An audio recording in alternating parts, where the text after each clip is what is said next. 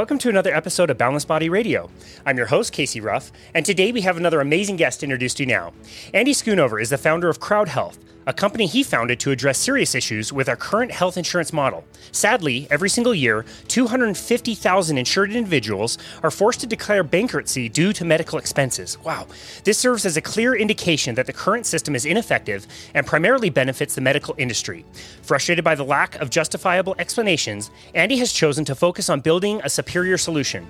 Conventional health insurance often lacks personal touch and reliability, driven by a distorted driven by distorted incentives, excuse me. However, at Crowd Health, the focus is on changing this narrative. Members are treated like family, receiving assistance throughout their health journey, and having their bills managed at an affordable price. The aim is to create a system that prioritizes keeping members healthy rather than profiting from their illnesses. Ultimately, the goal is to redefine the concept of healthcare in society. This realization ultimately led Andy to understand that the system was flawed, prompting him to establish Crowd Health as a more compassionate and dependable alternative for healthcare payment. Visit www.joincrowdhealth.com to learn more. Andy Schoonover, what an absolute honor it is to welcome you to Boundless Body Radio. Man, thanks for having me. Appreciate it. Absolutely. It's such an honor. I'm so, so, so excited for this conversation. Before we dig in, I have to ask you live in Austin. How was the Formula One race this, that happened this weekend at the time of the recording?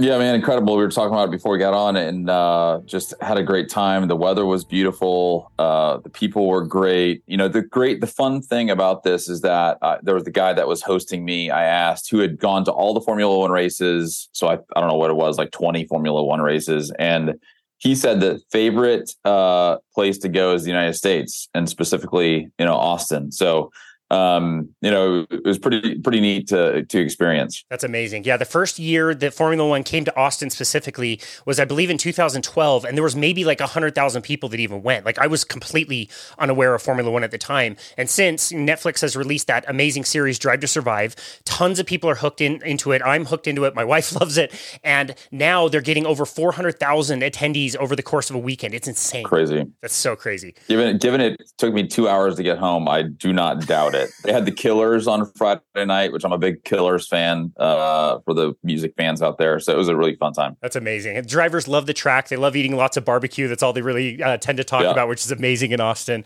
Um, yeah, and super fun. And I'll just tell the listener, like, I don't care if you don't care about car racing. I don't care about car racing traditionally. Watch the first five minutes of season one, episode one. Give it five minutes. If you hate it, turn it off. Don't worry about it. But odds are I think you might get a little bit addicted and uh, you'll lose several hours of your life as a result. You, you will lose, lose or invest depending on how you want. to. yeah, whatever. Yeah, that's amazing, dude. Okay, so I will often joke on my show that I'm asking asking like honest questions or selfish questions, and this entire episode is going to be me asking very very selfish questions. I think a lot of people are, are, in the kind of position that I'm in. I never really wanted to be an entrepreneur. We, uh, you know, my wife and I were both working for the big corporate gym.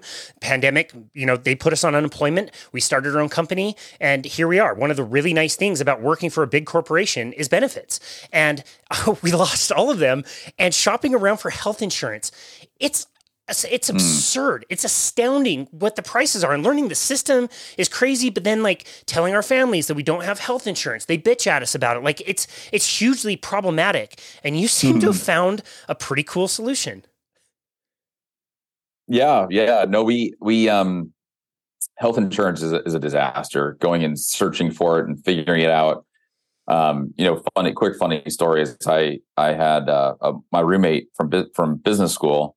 Um, I went to Stanford. He was number two in our class, number one or number two in our class, and he said the one thing that makes me feel like an idiot is health insurance, like co-pays and co-insurance and deductibles and you know they give you 42 different options when you when you get there and it's just like you know what the hell is going on? And so i really tried to build a company that was simple. Simplicity is a core value of ours. We try to keep everything simple um, you know and and it is an alternative to health insurance that's way more effective way more fun. It, it's weird to say that about a healthcare but we have a great time. And you're in a community of people much like us who we want to take care of ourselves. We are you know in our 30s and our 40s generally and we're fit, and therefore the healthcare costs for the community are really, really low. Um, you know, as opposed to you're you putting money into you know a, a big pool of of capital where a bunch of the people who are pulling money out of that capital aren't taking care of themselves. They are obese. They are, you know, doing things that you and I wouldn't be doing and are making bad choices. And so, you know, you're really in a community of people who are taking care of themselves. So we got a lot of pregnancies. We've got a lot of active injuries, a lot of mountain bike face plants, things like that, that just happen when you're when you're active and you're in your 30s and 40s. So it's a good group of people to be a part of. Yeah, that's amazing. I think about that all the time. Like I why would I subsidize somebody who is not taking care of themselves and and they're chronically sick? I haven't been to the doctor in like 10 years. But but what's going to happen to me is that face plant on the mountain bike. I'm going to get clobbered by a semi truck on my road bike. Like that's what I worry about. That's going to be hugely expensive.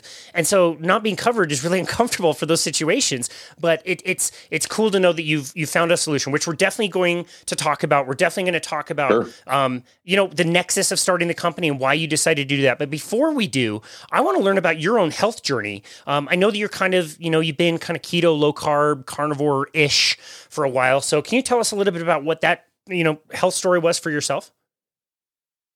Yeah, you know, I, I think there's there's something about um, be, getting off of health insurance, and I've talked to this a little bit with the meat mafia guys who we talked about before we got on. Once you become sovereign o- over your own health, and and don't outsource that to a health insurance company. Your just perspective on your body changes. You take a lot more agency over your your own body. And so it was you know several years ago when i became um, uninsured um, that i started taking care of myself you know and i was at the time i think i was two somewhere around 215 220 i'm six six two. Um, and so i started with a what is it what what is it called? Uh whole 30 yeah. Right? My wife wanted me to get into whole 30 and so i did that did whole 30 for a while and i found that that was that was great. There's still something a little missing. I wasn't really losing the weight that i wanted to. Then kind of got into keto low carb and i went from 215 to 180 um on in that. My my um I'm I'm you know I know you're got a bunch of fit folks, but I I was in the mid 20s in terms of like body fat, and I'm now down to 12 or 13. Nice. Um, and so, you know, I'm getting just just taking care of your body and uh, and ultimately, you know, what I want for myself and what I want for others too is like I want to in my 80s be running around the backyard with my grandkids. Like that's my desire. You know, and I've seen too many people many people close to me who um, aren't able to do that. I'm like, man, it sucks to be able to get to your 80s and you know have these grandkids you want to play with you, and you know everybody who's who's a grandparent always says like it's it's even better to having having kids, you know. And I, so I was like, man, I want that for myself, and I want that for other people too. Um, so you know, I, I have taken that on as a personal thing. My wife has as well. We're trying to, through crowd health, get other people to start understanding how their body works and operates and what you know labs you should be getting and what tests you should be getting and things like that. So we're trying to educate people but you know i i have said that um, there's three passions of mine in life. One is to break the healthcare system because i think all these people going bankrupt as you mentioned is a, a crime. Um, two is i want to break the food system because the fact that we have 70% of the, the people in our country are obese 88% of the people in our our country are metabolically unhealthy. You know, I want to break the the food system, um, and I want to break the monetary system because I think it's a whole different conversation. But I'm a I'm a bit a big Bitcoiner myself. Um, maybe some of the people out there are as well, but I think the monetary system is screwing people too. And so I've been able to build a company where I've been able to address each one of these things that I'm just super passionate about. And that's a great thing about building a company. You know, I can really focus it on things that I'm I'm fired up about and I think could could change the planet if it actually works. Man, I love that. Yeah, I was just reflecting yesterday. I went to the store to go grab, you know, a little bit of ground beef to cook up for dinner. And you you see the dude, he's in his 50s or 60s and he's like leaning over on this like giant walking stick. He can barely move around. He's like so buckled over. It sucks that we've gotten to this place where again, healthcare costs are so expensive and crazy because of a lot of what we've been told for the last, you know, 60, 70 years about nutrition. It's really terrible. Tell us a story yeah. about how all this came about about in your own personal life? It sounds like this had to do something with your daughter, right? Yeah, sure. So I, um, so I, I this is my second company. My first company I sold a, a, a, while back, and as such, I didn't have health insurance because most of us get health insurance through our employers. Um, and so it was coming off of that company. I went to Obamacare. I thought it was my only option. Um, and so I got a plan, and it was I don't know something like twelve hundred bucks for for me, my wife, and my two girls uh, per month. And I joke it worked until I had to use it. So my uh, my my little one, who was one at the time, was having recurring ear infections, and so we went to the ear, nose, and throat doc. Who said she's got a hole in her eardrum. So we got went to the local hospital, got a surgery. It was a fifteen minute surgery, um, and I got a, the bill a few weeks later, and it was eight thousand dollars. And I was like, "Holy crap, eight thousand dollars for a fifteen minute surgery!" I was like, "This is the whole point of health insurance. Like, like this is why I do this. Great, you know."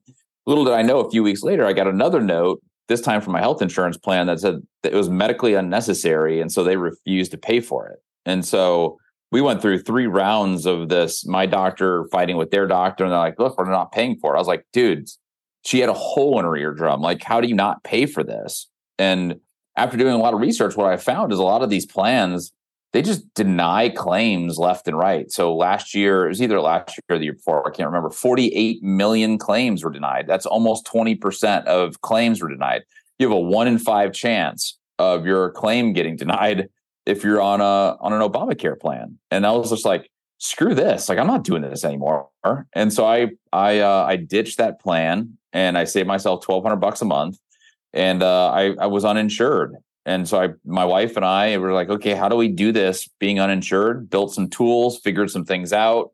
And, you know, that ultimately led me to start Crowd Health because I was like, there are other people out there that are one, either pissed off with health insurance or are uninsured and looking for something, but just can't find anything because the alternatives out there suck. Um, and so that's why I started Crowd Health. That's amazing. Was it nerve wracking in the beginning? Um, I, I, it's one thing, like my wife and I, to not be insured. Like I can make sure that I ride my road bike a little bit further, you know, closer to the sidewalk than the road itself. I can, you know, ride the more mellow trails that I used to ride ten years ago to minimize the chances of me face planting on my mountain bike. But we don't have kids. Was it difficult yeah. for you to make that decision with kids? You know, as I started thinking about, like, I'm a I'm a finance guy by background, and I was like, okay, what is the worst thing that could happen? Right? Like I could get a massive million dollar bill or something like that. Um, and you know, cancer or, or whatever it ends up being. And so it's like, okay, so if this is cancer, um, if it's really bad, probably what the hospital is going to do, and just say it's a million dollar bill, they know they're not going to get a million dollars from me, you know, because I'm going to fight like hell. They're not going to get a million dollars from me. I'm going to be able to negotiate that down. I'm going to be able to negotiate down to, you know, very, very little um, probably. And then they're going to stretch it out over a period of time for me. And so I will have to pay monthly payments for a long time because something really big happens. But guess what? I pay monthly payments for a long time for health insurance, which I don't get crap from anyway. So I'm just going to be like, I'm just going to risk it. And the probability of me or you, what are you in your 30s, 20s, 30s? Yeah, just about to turn 40. Uh, 40, man. You're, you're young, dude. Um, uh no um so you know like the probability of one of us like having something like that is minute. It's so so tiny. And so we're much more likely to have an acl tear or something like that right? And and even those you know an acl tear you can get you can get fixed for 12 grand and they'll spread it out over two years. So you're paying 500 500 bucks a month for a couple years to pay for my acl which is i was paying $1200 from a health insurance anyway. Like what is the point? Um and so that that's kind of the math that I went through. And I said the probability of something really, really bad happening is so, so low. That's crazy. Um, and then the outcome of that is still doable, feasible if I can stretch it out over a period of time and, and negotiate it down and things like that. And so I was like, what if crowd health negotiated that down? And what if crowd health helped you with stretching out those payments? Or even better, what if crowd health could be able to gather a group of like-minded people who would say hey man if you have something happen would you i'll help you out.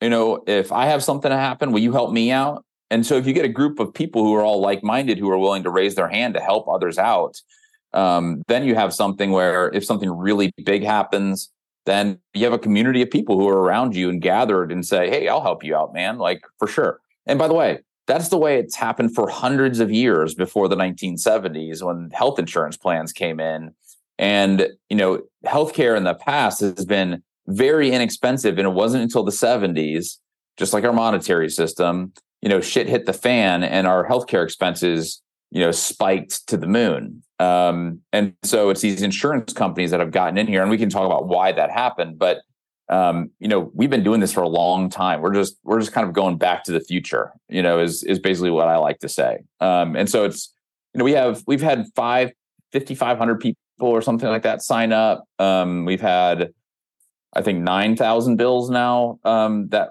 that have been submitted. Eh, you know, and everything from cancer cases. We have a, a brain surgery next week. Um, we've had NICU babies. Um, we've had heart surgeries. We've had you know car accidents, motorcycle accidents, all kinds of stuff that our customers, our members have have stepped up and said, "I'll, I'll I'm willing to help out." Um, so it's worked great so far. Yeah, it's incredible and very brilliant. And yeah, maybe now would be a good time to talk about the conventional system. And let's start with what you mentioned. Like, how how how did we get to the point that we're at today? We'll, we'll talk about that too. But like, what what has been the history and what happened in the '70s that kind of screwed everything up?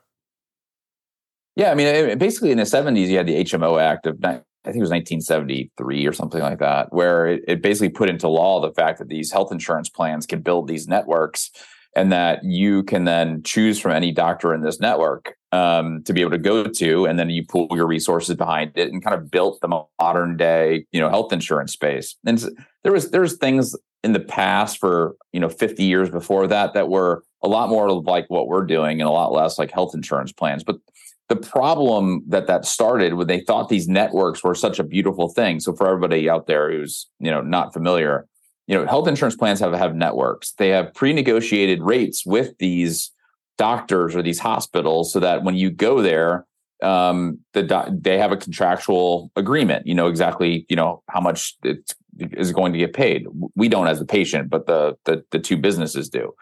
And so they, everybody thought this was a great idea because the health insurance plans would have all this power to go in and negotiate really low rates with this network. The problem with that is is that as hospital systems have been able to consolidate. So, for example, I live in Austin, there's two hospital systems here. So, if you can imagine, United Healthcare comes in and says, Hey, I want to negotiate with you, St. David's and Ascension Seton. And St. David's and Ascension says, you need both of us or all you're, you're going to lose all your business in Austin. So I'm not going to negotiate with you. And the uh, United's like, okay. Um, and the prices go up because if you're a hospital, you want the prices to go up. Um, and so, why does United Healthcare not really care about that? Well, in Obamacare, basically what they said is is that health insurance plans can only uh, profit fifteen percent of premiums. Okay, so if I have a thousand dollar premium, I can only have one hundred and fifty dollars of profit. Um, it's actually profit and administrative expenses, but same same deal. So thousand dollars, one hundred and fifty in profit. So how do I get up fit to grow my profit by ten percent? to 165, my premiums have to go from a 1000 to 1100. So I, as the health insurance plan, who's supposed to be working on the patient's behalf, right, now have an incentive to see prices go up. So, um, sorry if this has gone a long way of saying this, but the buyer of healthcare, which is health plans, and the sellers of healthcare, which is these hospital systems, they both want the price to go up. So, what's going to happen? You know, you know, you don't have to have a PhD in economics to figure this out, right? If if the buyer and seller both want the price to go up, the price is going up. And so that's the dynamic that's been created over the last 50 years. And that's why we're seeing, you know, prices go up, you know, th- three times the rate of of, um, of of inflation. So that's the issue that we've had over the last, you know, 20 years especially, but really 50 years.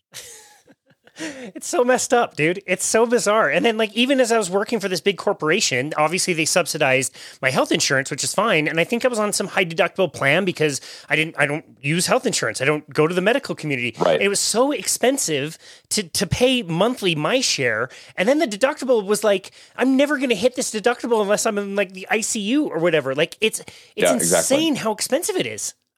Yeah, exactly. And even if even on some of these Obamacare plans, if you go into the emergency room, your your deductible could be 10, 12, 14,000 dollars, which means you're paying the first $10,000 of that medical bill before the health insurance plan will pick up a dollar.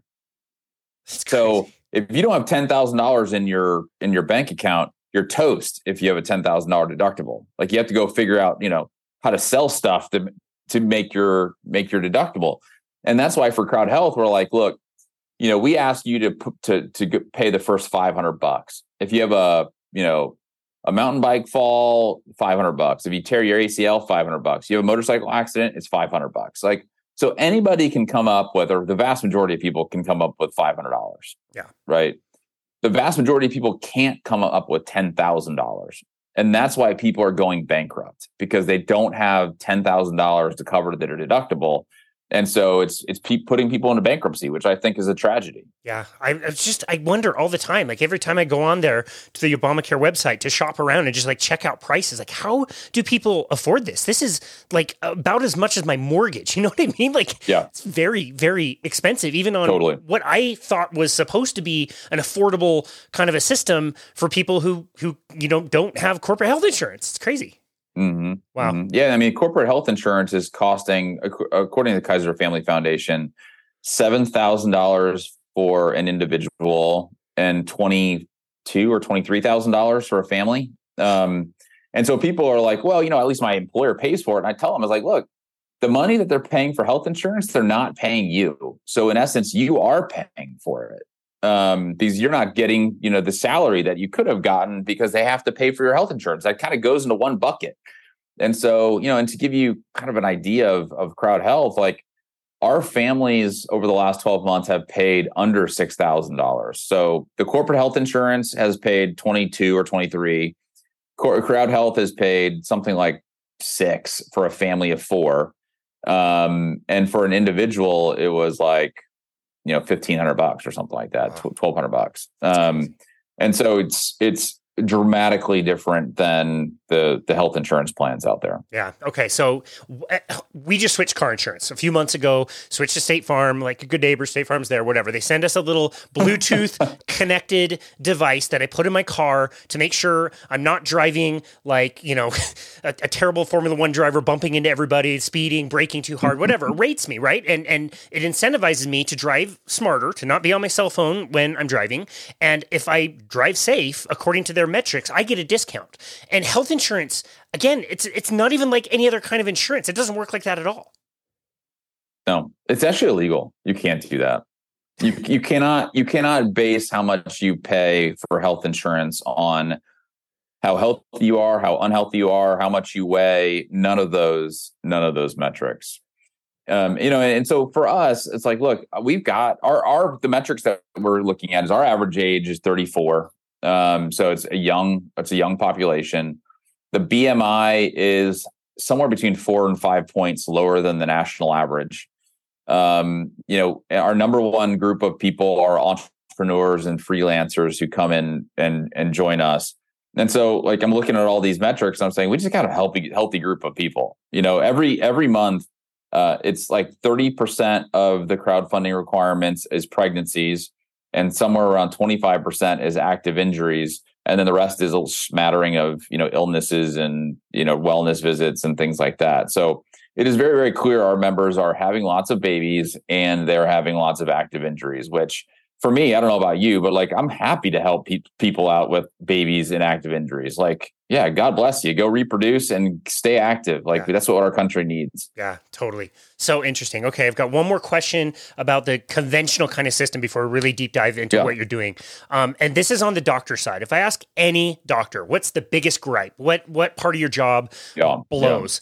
The, the same answer pretty much from everybody is like my job requires my 40 hours and then I spend another 20 doing insurance BS. Like I can't remember what the number of staff that's required at a doctor's office. If it was just for taking care of you, it would be like a receptionist and a doctor and a nurse. And it's it's yeah. way bigger than that. I, again, I don't know what the numbers are. I'm sure you do, but uh, three to one basically. Three, three three billing people for every doctor. Oh my goodness. It, can you explain how that side of things works in the conventional medical system on the doctor's end of things? How they get paid, uh, what incentivizes them, that kind of thing? Yeah, oftentimes the doctors um, have to get approval from the health insurance plans to do specific procedures. So, um, you know, they they they, their EHRs have the ability to ping the health insurance plan, and the health insurance plan says yes or no. If the health insurance plan says no, then the doctor's got to call them. They got to battle it out and say we really need this. And so, in essence, what the doctors are complaining about is they're saying the health insurance plan uh, is basically practicing medicine, even though they're not licensed to practice medicine, because they're telling us what we can or cannot do with our with our patient. And so, then if they said they can do it then they actually have to bill it, which, like I said, you have three people to actually get the paperwork from the doctor's office to the um, to the health insurance plan. Plus, the doctor has to, to spend a bunch of time on doing that. And so, you know, the the the what what would happen if you could show up and pay them with their credit card, where you get paid immediately. You don't have to get approval for it. You get the cash right away, and you're getting charged what a percent and a half or two percent or something like that on credit card fees, as opposed to having to spend thirty percent of your time, you know, dealing with health insurance plans and a big big chunk of money. You know, in essence, what happens in that scenario is doctors ch- can charge now thirty or forty percent less for the same procedure if you show up with a credit card versus them having to to bill health insurance. So you know that's what we're trying to leverage at, at crowd health is saying like let's let's enable our people to pay in cash because doctors freaking hate health insurance. Like every single doctor i talk to there when i they say hey what do you do? I was like i'm trying to replace health insurance. They're like god bless you please. Can i invest? Like what what is it going to take? What is it going to take? Because if you're if you're thinking about this right like the fact that I have to ask somebody else if I can do my job, which I've been trained to do for, you know, in many cases, in these doctors, 10, 12, 14 years of right. school, you know, and residencies and things like that. Um, it is, it is, it's, it, that would be annoying. Like if, if somebody sat on your shoulder and told you how to run your podcast, you'd be like, dude, this is my podcast. Don't tell me how to run it. Like, let me do my thing. If somebody sat on my shoulder and told me how to be a CEO, I'd be like, dude, like let me run run my company, you know? And so the doctors hate that crap. They hate it. And they're like, if if the sooner you can get health insurance out of my life, the better. Is there a way that I can transition all the way to cash pay and get rid of health insurance completely? Most doctors would love that that situation. That really surprised me. And I only really learned that from being uninsured. My wife has had some blood work done and a few other little things here and there. And it's like you tell somebody, you know, the receptionist, like, we don't have health insurance. They're like, oh, you can pay cash and here's a discount. And like, you can get yeah. prescriptions for way cheaper. It's like, how does that make any sense? Yeah, exactly. Well, this there's a psyop that is going on that people think that these insurance plans are actually fighting for you, that they're actually getting you really great rates and the the the the uh, the reality of that is that's just false. That's a false narrative. It's a myth. Um, you can 95 times out of 100 get significantly better rates by showing up with a credit card than paying with with your health insurance plan. just it, that's a fact. Um, and now I have thousands of of bills to prove it. That's amazing. Okay, so let's talk about your company. Tell us, like, kind of brass tacks. How does this work? What, how, yeah, how, how do you run this business and, and run it successfully? How does it work for the person, you know, paying into this? How does it work for somebody who's trying to receive money from this? Yeah. So um, we'll, we'll take the example of uh, a single person. A single person will pay Crowd Health um, two two times per month. The first time is fifty bucks. That fifty bucks per person comes to Crowd Health. It pays all of our bills that's the only revenue that we get. And the reason we do that is because we want it to be very transparent what money we get and what money goes to other people in the community. Because one of the things we have trouble with with health insurance is there is no transparency. Um, and so we take our 50 bucks. That's the only place in which we touch the money. There's another additional up to $125 that you are going to send to another person in the community who has a health event. So let's just say Casey, he's out running, playing, you know, soccer whatever, tears his ACL. And it's um, he goes to an orthopedic surgeon. Orthopedic surgeon says, you know what, Casey, this is a bad one. It's gonna be $22,000. Casey calls Crowd Health and says, Hey, I tore my ACL. My orthopedic surgeon thought it, it thinks it's going to be a $22,000 surgery. And so he said, okay, well, let us negotiate with him. This actually happened in Austin uh, not too long ago, ACL. $22,000 was it. So we called the orthopedic surgeon. We said, hey, if we pay you in, if our member pays you in cash on the day of the surgery, will you give them a discount? He's like, yeah, I'll give you them a discount. And so I said, okay, well, would you consider doing it not in the hospital, but in the surgery center? He's like, yeah, I'll do it in the surgery center. And so how much would it be if we paid you or if our member paid you in, in cash and you did it at a surgery center? He said, well, that would be about $12,000. So we called and in one hour, not even one hour, it's more like a 15 minute conversation, got that billed from 22,000 to 12,000. Um, Casey would pay the first 500. We would submit the remaining 11,500 to, let's just say 115 people for 100 bucks each. And so, uh, if the if those people say yes, I'll I'll help, help out Casey, then that hundred dollars goes from their bank account to Casey's bank account, and ultimately, at the end of the day, Casey will have enough in his bank account to go and pay for that that uh, ACL tear. So, in essence, what we're doing is we're crowdfunding your ACL tear from a group of people who have, you know, raised their hand and said, if anybody in the community has, um, you know, a health event, I'm willing to willing to help.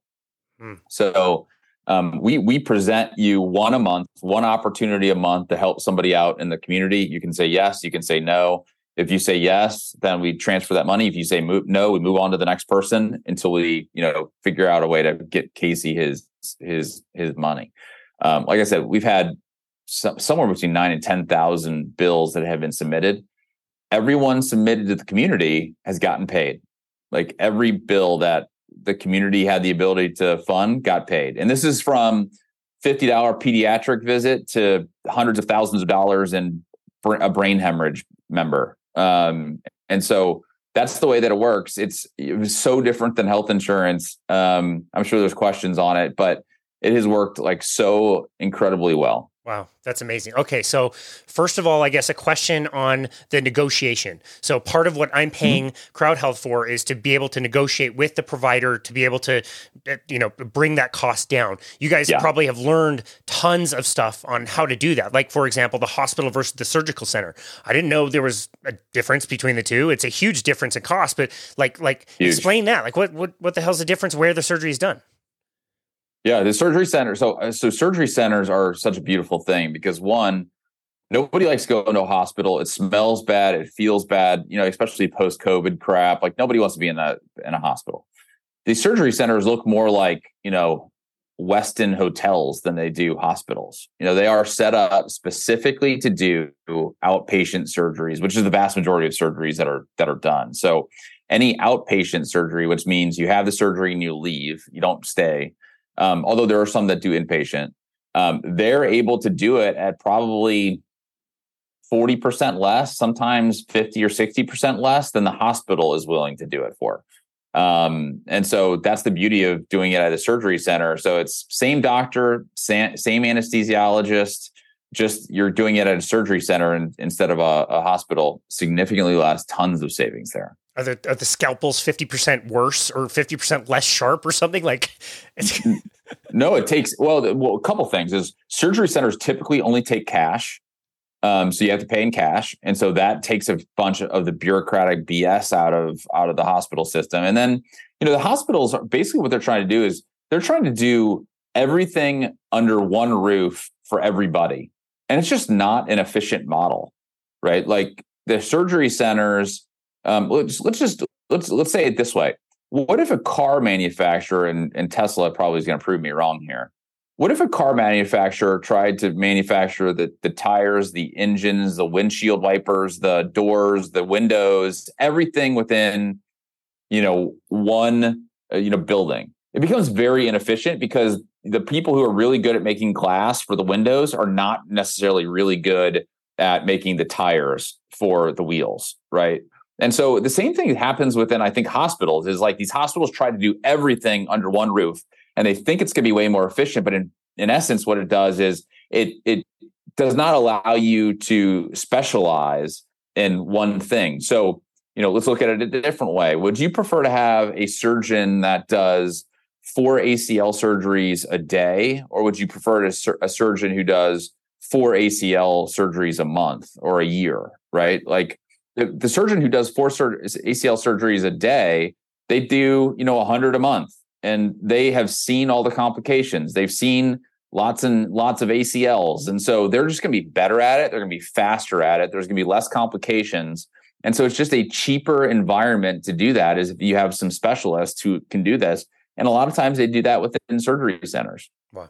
So that's the reason why you know surgery centers are you know super inexpensive. But the primary reason is the billing is way less, the administration is way less than these big bureaucratic hospitals. Yeah, and, and the overnight stay is a thing too, right? Like usually hospitals will try to get you to stay like two or three nights afterwards when it's usually not necessary. Yeah, totally. Mm. Yeah, totally. I mean, I'll I'll give you a perfect example, and this just happened to me. So for people who are following on on uh, LinkedIn or or Twitter or whatever, uh, a couple weeks ago, I uh, was hospitalized. Um, went to the ER. They thought I had a stroke of all things. Um, by the two two hours in, they realized it wasn't a stroke. Um, it was a complex migraine, and but they decided to keep me overnight just to just to make sure. Well, that overnight visit was really really expensive, as you can imagine. Right before I left, the physical therapist and the occupational therapist came in and they said, "Hey, we you know, um, we just want to make sure that you're okay so that you can go home safely. And I was like, what do you mean? I was like, I, you guys told me I had a migraine. And they're like, yeah, this is just a, you know, formality. And I'm like, okay, fine. And they're like, can you put on these pair of socks and can you brush your teeth and we'll just watch you? And I was like, great. So, you know, they're chatting with my wife. I put on a pair of socks. I get brush my teeth. And they said, we walked down the hall 20 feet. So I walked down the hall 20 feet. I came back. They were there for 10 minutes. They billed me six 15 minute visits each one was between three and four hundred dollars. So it was about two thousand dollars worth of bills that they billed me for a formality at the end of my complex migraine visit. And and so I'm I'm like, what the hell? Like, you know, like, uh, I, and and so given I'm responsible for ultimately for this bill, like I'm calling, you know, the hospital, and you know, Crowd Health will do this on my behalf if I if I ask them to. Be like, what the hell? You charging me $2000 for this oh, you know this visit that you know lasted 10 minutes. It doesn't make any sense as a formality. Um, so you know we get involved in those things and help you walk you through these bills to say hey did, you know did they what did they do here? What did they do here? And so we can kind of walk you through that bill and and we'll find stuff that is is bogus. Um, and and you know fight with the hospital on your behalf. So that's a service that we provide. That's yeah that's amazing. And thank you for explaining the difference you know surgeons and hospital systems and the you know uh, i guess more like the, the surgical centers. I think of it like would i rather have a plate of pasta from the cheesecake factory that has pretty much every cuisine on the planet or whether would i rather go to uh, franklin's and order yeah. brisket when they do a thousand pounds of brisket every single day? I think i'll end up in the line at, at uh, franklin's. That's a perfect example yeah that's a perfect example that's crazy okay now you also mentioned something um, interesting earlier where you said there was a limit of, of for an individual it's a limit of $125. Does that mean yep. that if I'm paying in, my my monthly rate might be variable depending on what is needed in the community, but it will never exceed that? Yeah, it won't exceed 125. So this month we're asking for 100. I think next month will be a little bit lower than that.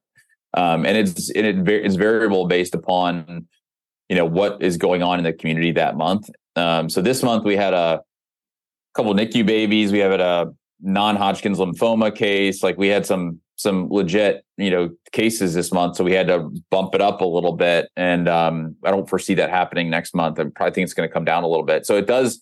You know what we say is for people is like budget for 125, and then if it's less than that, celebrate. You know, go and take your you know wife or or husband or whatever out to dinner or you know invest in bitcoin or you know do whatever you want um, with that money because we're never going to ask for it again. It's yours. Keep it wherever you want. Spend it, save it, whatever you want to do. Um, we're never going to ask for that. So we only ask for people to help for the events that happen in that month. Um, and so that's that's why it's a little bit variable. And some people are kind of like, oh, you know, I wish it was just the same every month. I'm like, look, budget for 125 and celebrate if it's less. Yeah. Yeah. you know, you, you just got you just got got free money. Um, and so, you know, and we and, and most of the times health insurance plans, they keep that extra money. They put it in a big pool, which, you know, with inflation, the value of that is going down. Um, they will sometimes invest it and get interest off it and all that kind of stuff. And guess what? You don't get that. The health insurance plan gets that. And so we're like, man, you keep your money, you do with it what you want. You get benefit from that as opposed to you know any any corporation getting benefit from that yeah interesting okay so if i'm paying in do i know exactly where my dollars are going so like if i it's you know october the the, the fee is 100 bucks this month do i know that i'm ho- helping tony in cincinnati or do i know that i'm helping the community at large it goes into a pool that pays out all the claims e- evenly man yeah Great question. Great question. And, I think that's our biggest differentiator versus health insurance. And so we will send you an email once a month. It's it's going to be converted to our app here in the next couple of months, but we'll send you an email. We'll say that you know a a a male in Salt Lake City tore his ACL, and um, he is requesting you know a hundred dollars or whatever for you know his ACL, and so you can you can set up that setting to say uh, you know automatically approve that or automatically deny that or whatever. So there's some settings in the back end that allow you to automate some of those things but you know exactly where your 100 bucks is going that month.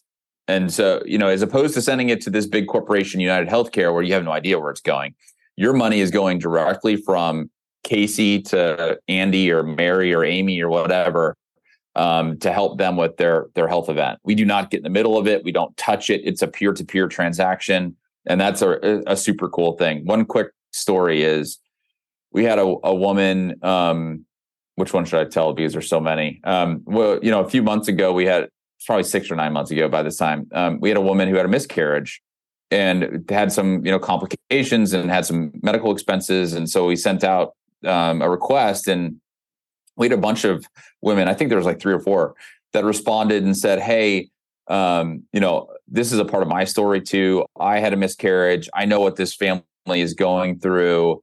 Um, you know, can I, instead of a hundred dollars, can I give her two hundred dollars? Because I want to help in any way that I can. I'm like, I was blown away because I was like, never in a million years would you, you know, call your health insurance plan and say, "Can I give an extra hundred dollars this month?" Like it just wouldn't happen. never, you know. But well, the way that we say is we say fund humans, not health insurance. Like your money is funding other human beings as opposed to big funding big health insurance corporations. And so we think that's the beauty of of this kind of peer to peer funding. Um, and it's it's very very different than you know sending a a, a check to United Healthcare. Yeah, so that's a really good segue. I was going to ask you, what have you learned about the community as far as giving goes? Like maybe I don't give a shit about Tony in Cincinnati and whatever he has going on in his health life. Have you found it's like maybe 50-50 that people pay and don't pay or is the percentage way higher? Way higher. It's like 98% say yes. Um because it's like look i mean it's it's hard to say no to another human being who's asking for help right? It, it really is. It's like i want to you know will you please help me? No i'm not going to help you with your you know uh, your pregnancy or your torn acl or your face bike plant face bike plant. Um, and so most people say yes you know and and there is actually you know if if i'm if i'm requesting something from the community um, you get to know you get to know who I am by by with two two two things. One is you'll know if I'm a good member of the community. So if I've been asked the 10 times, you know, have I said yes, yes, yes, yes, yes, or have I said no, no, no, no, no? You'll see that in my request. So you'll know if I'm a good member of the community. Right. And so that's helpful. Like everybody wants to be a good member of the community.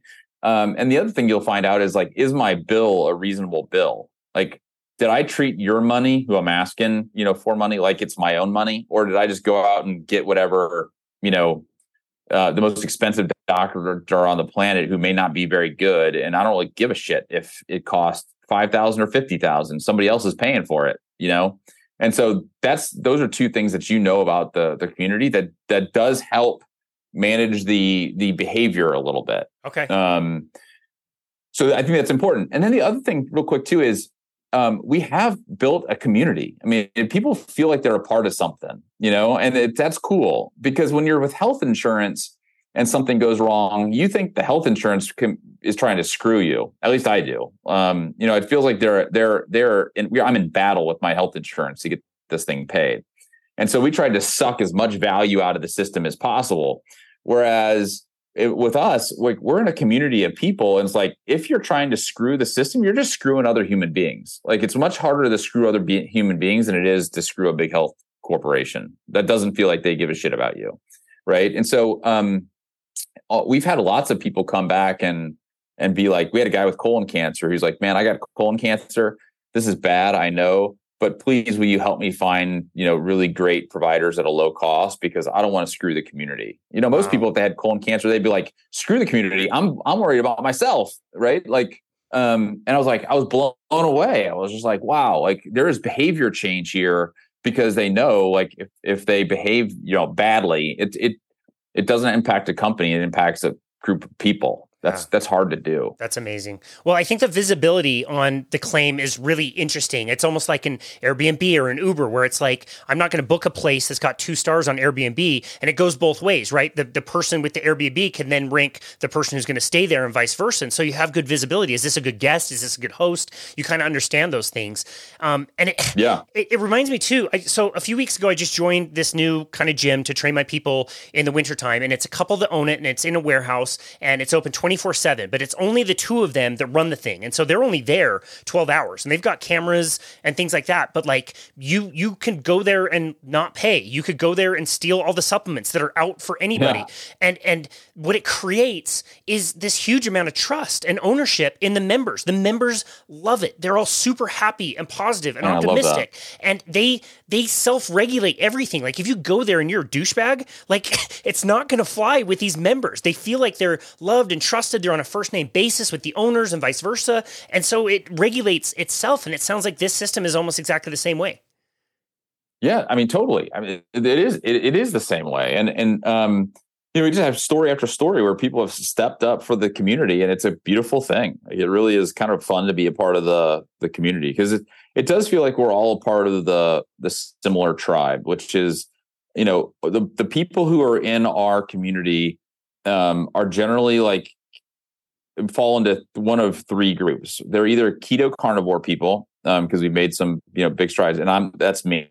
That's who I am. So it's you know a lot of the the, the people who are in our group have, share characteristics with me because it's what I'm passionate about. Um, keto carnivore people, they're Bitcoin people who generally are significantly more healthy than the national average or they are kind of an alternative medicine type group, which is kind of like a, uh, you know holistic naturopathic kind of crew who don't like Western medicine and are anti pharma. Which you know like those are those are three characteristics of me too, and so I I, I just am naturally drawn to those folks, and so that's who's become a part of our community. But each one of those groups have some overlap, which I think is you know they know that the big institutions are not in it to see them thrive. They're in it to make a ton of money and you know reap the rewards of you know denying claims and you know taking your money from you and you know stick, jabbing you with with vaccines and stuff. And so you know our tribe is is you know overlaps in a lot of different ways. And they're like man this is this is one of my people you know i don't i don't want to screw them and so it's it's a cool thing to be a part of so in the community, will I actually get to know the other people? Like again, well, Tony in Cincinnati, do do I communicate with him? Do I see his picture? Do I know about his life, or do I just like see his name and see how many times he's contributed before I decide to contribute or not? Yeah, you see that first, but I mean, I, I say we've got a great community in um, on social. You know, so you get to get to meet people on social. Um, I was at a conference back, man, when was it? May, I think, May June and we had a we had a happy hour where I think 125 or 130 crowd health members came out to our to our happy hour. Um, and so, you know, for for I mean, I love some of the ideas actually that you just threw out. Like, how do we continue to build community in a way that does promote, you know, good behavior and all the other great things that come along with with community. So if anybody else has any ideas out there, definitely you know hit me up on on on Twitter or or, or somewhere and let me know because I'd love some more ideas on how we can continue to build this community. Yeah, it's an interesting question, and I just think you'd get so much more buy-in. I mean, you know what it's like to attend a conference, and you know you've seen people, you've heard people, you get to meet them, and all of a sudden it's like, wow, these are all my buds. Like this is great. Yeah, um, you're yeah, way yeah. more likely to support them, or you know. D- d- appear on podcasts and things like that. So, so I'm wondering, it. I'm wondering if you've noticed a trend, or you maybe even expect a trend, as more and more people join. I imagine more and more people join in those communities, you know, keto carnivore, who typically, again, maybe some injuries, pregnancies, but really are not experiencing a lot of cost as far as chronic health goes. Do you imagine that over time, as your numbers grow uh, of people that are actually healthy, do you think the cost will like kind of trend downwards over time? Yeah, no, I mean, I think that uh, ultimately what, what what ends up happening is people do age up with you, right? Like if I join and I'm I'm 44, so I joined when I was you know 40 or 41, and and so as you as you know, if I'm with Crowd Health for another 10 years, I I will be more likely to have health events 10 years from now than I do today. Just it's unfortunately the fact of of aging, but um, so people do tend to, to to to age up with us, and so costs will go up, but costs will go up very much much lower at a much lower rate than health insurance because we're able to keep those rates down, you know, so significantly. Um, you know, I'll give you a quick quick example. We have a a woman who um, needs brain surgery, and so her local uh, neurosurgeon said it was going to be sixty eight thousand dollars and there was a a, a hospital like a, a, an you know an excellence uh, an excellent hospital um, like 20 miles down the road that was willing to do it for like $24,000 and this is with a neurosurgeon that is highly acclaimed neurosurgeon was willing to do it for you know much much lower wow. um, and so you know it's like things like that that if we can continue to keep those those big costs down we think that you know the costs will be you know relatively flat. They'll go up a little bit, but you know, relatively flat and way, way slower growth than health insurance. I talked to a buddy just last week who runs a company. He's like, his health insurance is going up 20% next year. like that's just not sustainable. That's crazy. Wow. Okay. So there are brackets for age then. You age into different brackets and then pay a little more, pay a little more based on what your yeah. predictive costs are going to be. Um, is anybody yeah. not accepted in the program? Um, two groups of people. One, uh, if you're over 240, um, then you are not accepted. We make exceptions for really, really tall people. Um, if um, you are a smoker, then you are not accepted. So those are the only two reasons why we wouldn't accept you into the community. Gotcha. Okay. Wow. Is there anything I haven't asked you um, that you want to explain? Yeah, I mean, the only the only other thing is um, we do have a limit on what the community will what we'll submit to the community on pre-existing conditions. So, you know, if you have a a big pre-existing condition, we just don't think it's fair for you to jump in and stick that with other people. Um, and so, what we do for that is say, you can come in and you own your own pre-existing community pre-existing condition. Um, and then once you're a part of the community and shown that you're a part of the community then you can start you know submitting pre-existing conditions to the community but it's after two years. So you have to own your your own pre-existing condition after two years. And that's the other one that you know trips people up a little bit. So um, you know you can't jump in if you're pregnant have a baby stick the community with a $15000 bill and then take off again. Like you know you have to you actually have to be a part of the community um, to be able to do that. So that's the only other thing. Pregnancies, um, we basically say that if your um, due date is less than 300 days from when you start, then that's not eligible for funding. I see. So, you know, it's you, like I said, you just can't jump in and have your baby then jump back out. So, 300 days is basically gestation period plus a couple weeks. Um, and so it's pretty close. But, you know, if you're already pregnant, that's the one where we'll we'll negotiate the bills for you, but we're not submitting that to the community for funding. Yeah, I see. And I guess I'm, I'm assuming you're not doing anything related to like fertility treatments or things like that. No. Yeah, just the pregnancy itself. That's that's yeah, that's on your own. Yeah, yeah, yeah. yeah. Wow. Okay. Well, I didn't think Netflix could get me interested in racing cars and Formula One, and it did. I, I didn't think I'd ever be interested in health insurance, and you've gotten me interested in health insurance. um, it's it's uh. so fascinating. What a great system. And and I want to make a pivot here. I've had lots of people try to explain this to me, um, and I know it's in your wheelhouse, so maybe you can get me excited about this as well. Um, have to give a shout out to my client Garrett Gunderson, who writes about finances. He wrote the book Disrupting Sacred Cows, that has an entire chapter that's all about blockchain and Bitcoin, and that that was one of the better explanations I've gotten about how any of that works. It's still very confusing to me. Do you have a way to explain what Bitcoin is and how people use it? Like, wh- what is it? Yeah, I mean, I think people um, try to go down the rabbit hole on this and try to to to understand kind of the mechanics of how it all works. But I I just say it's this. You know, most of what we do on a day to day basis is electronic money. You know, I I can go look in my pocket and I probably have five dollars or something in my wallet. So most of the time it's electronic money. Um, so that's that's really not a lot different than than Bitcoin. Um, you know, you transfer money around electronically. The great thing about Bitcoin is there's no government in between making sure that you know who sends it and who receives it and what they're doing with it and all this kind of stuff. So you get the government intervention out of that. You know, I think the big thing, at least for me on Bitcoin, is you know we have printed in this money trillions of dollars over the last few years. I think it's something like half of the money supply has been created in the last, you know, decade or something oh like that. Goodness. And as such, we're we're seeing inflation, you know, skyrocket. Like things are more expensive now than they were just 2 or 3 years ago. And so if you have more money in the system with the same amount of goods or a similar amount of goods being purchased, those goods that you're purchasing, the cost of those are going to rise. Like that's what we're seeing. But it's this government who continues to, to push out money, to print money, to pay for things that, um, you know, wars and benefits for people and entitlements and all these kinds of things. Um, it is devaluing, you know, money. And that's the problem that I have. Like the money I make this year is going to be worth significantly less next year. The difference with Bitcoin is that the amount of Bitcoin never changes right? So you cannot introduce more Bitcoin into the system, and therefore there is no inflationary impact on on Bitcoin. Um, and if you think about it, if there's a limited number of of Bitcoin available, then and if the government was on a Bitcoin standard, like they were they're buying in Bitcoin, you can't have these huge deficits that we're currently having to fund all these things that we don't want to fund.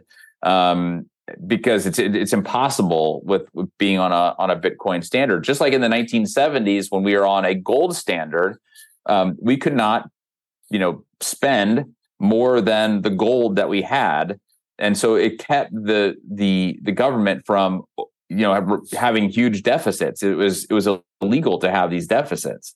Um, change that in the 70s. As such, we've pretty much been in deficit, you know, for the last 20 years, right? Um, and I think that's going to have a massive detrimental impact on, you know, the economy, my me, my kids, my kids' kids, um, and I think it's ultimately going to take down the dollar. Um, and so, you know, I'm investing in Bitcoin because I think the dollar is is going to be dethroned from being the world currency, just like every other world currency in the history of of man has been dethroned at some point, primarily because of overprinting of that money. And I think the United States dollar is gonna it's gonna happen to the United States dollar too in the next 10 to 20 years is my guess. I mean, what you're describing, like that system cannot be sustainable. Like trying to think of what the end game of that is going to be is uh, not great. You see that happen in South American countries all the time where they have to switch currencies because the other one has crashed yeah, inflation totally. is like through the roof. It happened in Brazil when I was living there.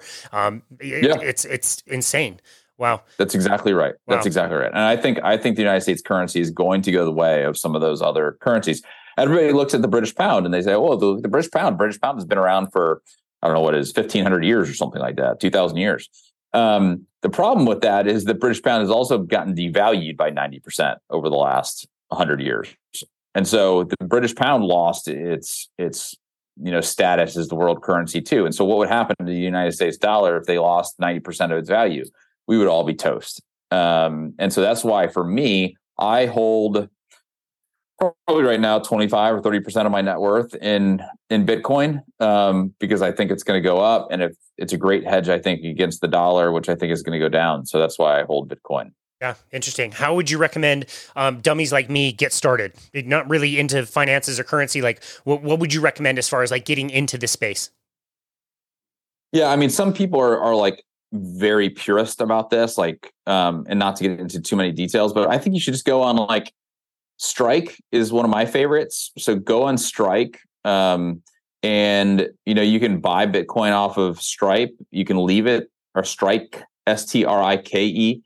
Um, you can buy it on Strike and just leave it there. Um, and it's if you do want to use your Bitcoin to buy something, it's super easy to do off of Strike, almost as easy as using a credit card. So um, go to Strike, you know, put put a little bit in Bitcoin, and you know, at a minimum, just put a little bit in there. Um, I I think it's going to go up, you know, many many many fold over the next you know five to ten years. And so put a little bit in there and and and play with it and try it. I, I think it's going to be a pretty significant um, you know player in how we transact funds you know in the in the future wow amazing well thank you for that explanation um, one of the more chilling things i've heard on our podcast is having dr thomas seyfried come on and tell us that cancer is a revenue creating disease Cancer is a mm. revenue creating disease. Chilling. And he said the system will never change until there's a financial incentive to change it. We need entrepreneurs to find ways to somehow financially incentivize metabolic health treatments for cancer. Otherwise, they're never going to see the light of day because they don't generate nearly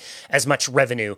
And I just think of your work as, as being an entrepreneur, finding a different system, a different way of going about things is just absolutely wonderful. I love what you're doing. I'm definitely going to be signing up. And I can't wait to be a part of the community. And Thanks. you know, I appreciate that. It's it's nice. It's cool to think that I am helping somebody else, and if something were to happen to me, that I might get that support as well. So really appreciate you and your work and taking time out of your day to come on our show today, Andy. Where would you like people to go to find you and connect with you and your work?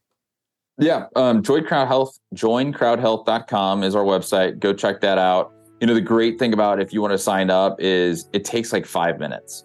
Um, and so it's it's super easy. Um, it is not one of these long Obamacare. You got to go get your you know W two forms and things like that. It takes five minutes. Um, you know, we'd love for you all to join us. We're all we're at Join Crowd Health on all the major social media um, you know platforms as well. Um, so we're probably most active on Twitter. So if you're on Twitter, come in and check us out. We get we get a little a little sassy about what's going on in our our healthcare system, and so it's for for nothing else, come over for a little healthcare sassiness.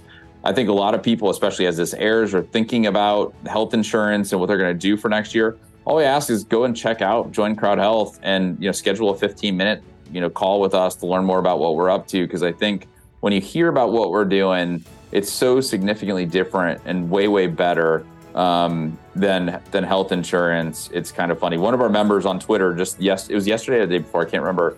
His comment was something like, and this was his tweet, so I, it wasn't even a response to us. Out of the blue, we got this tweet that says, "It's just so silly how much better crowd health is than health insurance." I just can't even understand it. So, you know, it's silly how much better, you know, we are than than health insurance. Um, and then one other quick thing on this is, I, and I forgot to mention, it's one of the, the coolest things as part of the company that I think is when you when you join Crowd Health, you will have a team of two people in Crowd Health that you can contact at all times. So um, you got a group of people. It's not we're not a call center. You're not calling into somebody in India. Like it's it's two people that you're you'll be able to talk to anytime you want that can care for you. And that's a really cool thing because they get to know you, they get to know your family, they get to know what's going on with you. And, you know, if you have something pop up, you can contact them quickly and they'll get back to you. And, and that's a really cool thing. So, um, anyway, you know, come and join the crowd. We'd love to have you. That's amazing. I just thought of one more question I want you to explain. Uh, yeah, no, no sure. Wellness visits, um, things that people might oh, yeah. do like annually. I think would be important to touch on real quick. Yeah, yeah, sure. So, so um, you can submit one wellness visit up to 300 bucks per year per member. And, and a wellness visit we considered uh, or consider a, a primary care visit, OBGYN, pediatric, dental, or vision. So you can use any one of those five uh, once once a year. Okay. So up to 300 bucks. Very cool. Awesome. Well, yep. this has been an amazing conversation. I hope to meet you in person eating brisket and watching Formula One at some point. Would but, love it. Let's do um, it. Absolutely. But in, until then, we'd love to join the community and be part of it. And again, just really appreciate you and the work that you're doing. It's really something very awesome. And this was a great conversation. So thank you very much, Andy, for coming on today. We really appreciate you. Thanks, Casey. Absolutely. And this has been another episode of Boundless Body Radio.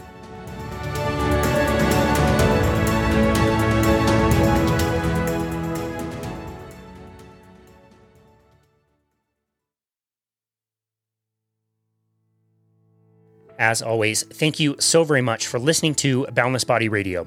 I know I say this all the time, but I really do mean it. It has been such a joy to make and produce this podcast and to watch it grow. Our business started in the pandemic in July of 2020, and we started the podcast in October of 2020. So it has been three years now. And to see that we have generated over 400,000 downloads worldwide is just simply unbelievable to me. This year in particular has been such a blast to travel to different health conferences and not only meet some of our amazing guests, but also to meet many of you, our listeners and supporters. We really just can't thank you enough. As always, feel free to book a complimentary 30 minute session on our website, which is myboundlessbody.com on. On our homepage, there is a Book Now button where you can find a time to speak with us about health, fitness, nutrition, whatever you like. We've loved chatting with people all over the world and many of you out there to bounce ideas off each other or to try to come up with plans to achieve specific goals, or even if it's just to reach out to introduce yourselves, we would just love to meet you and connect with you there. Also, be sure to check out our YouTube channel if you'd like to watch these full interviews, and also the shorter interviews on more specific topics that are taken from these full interviews.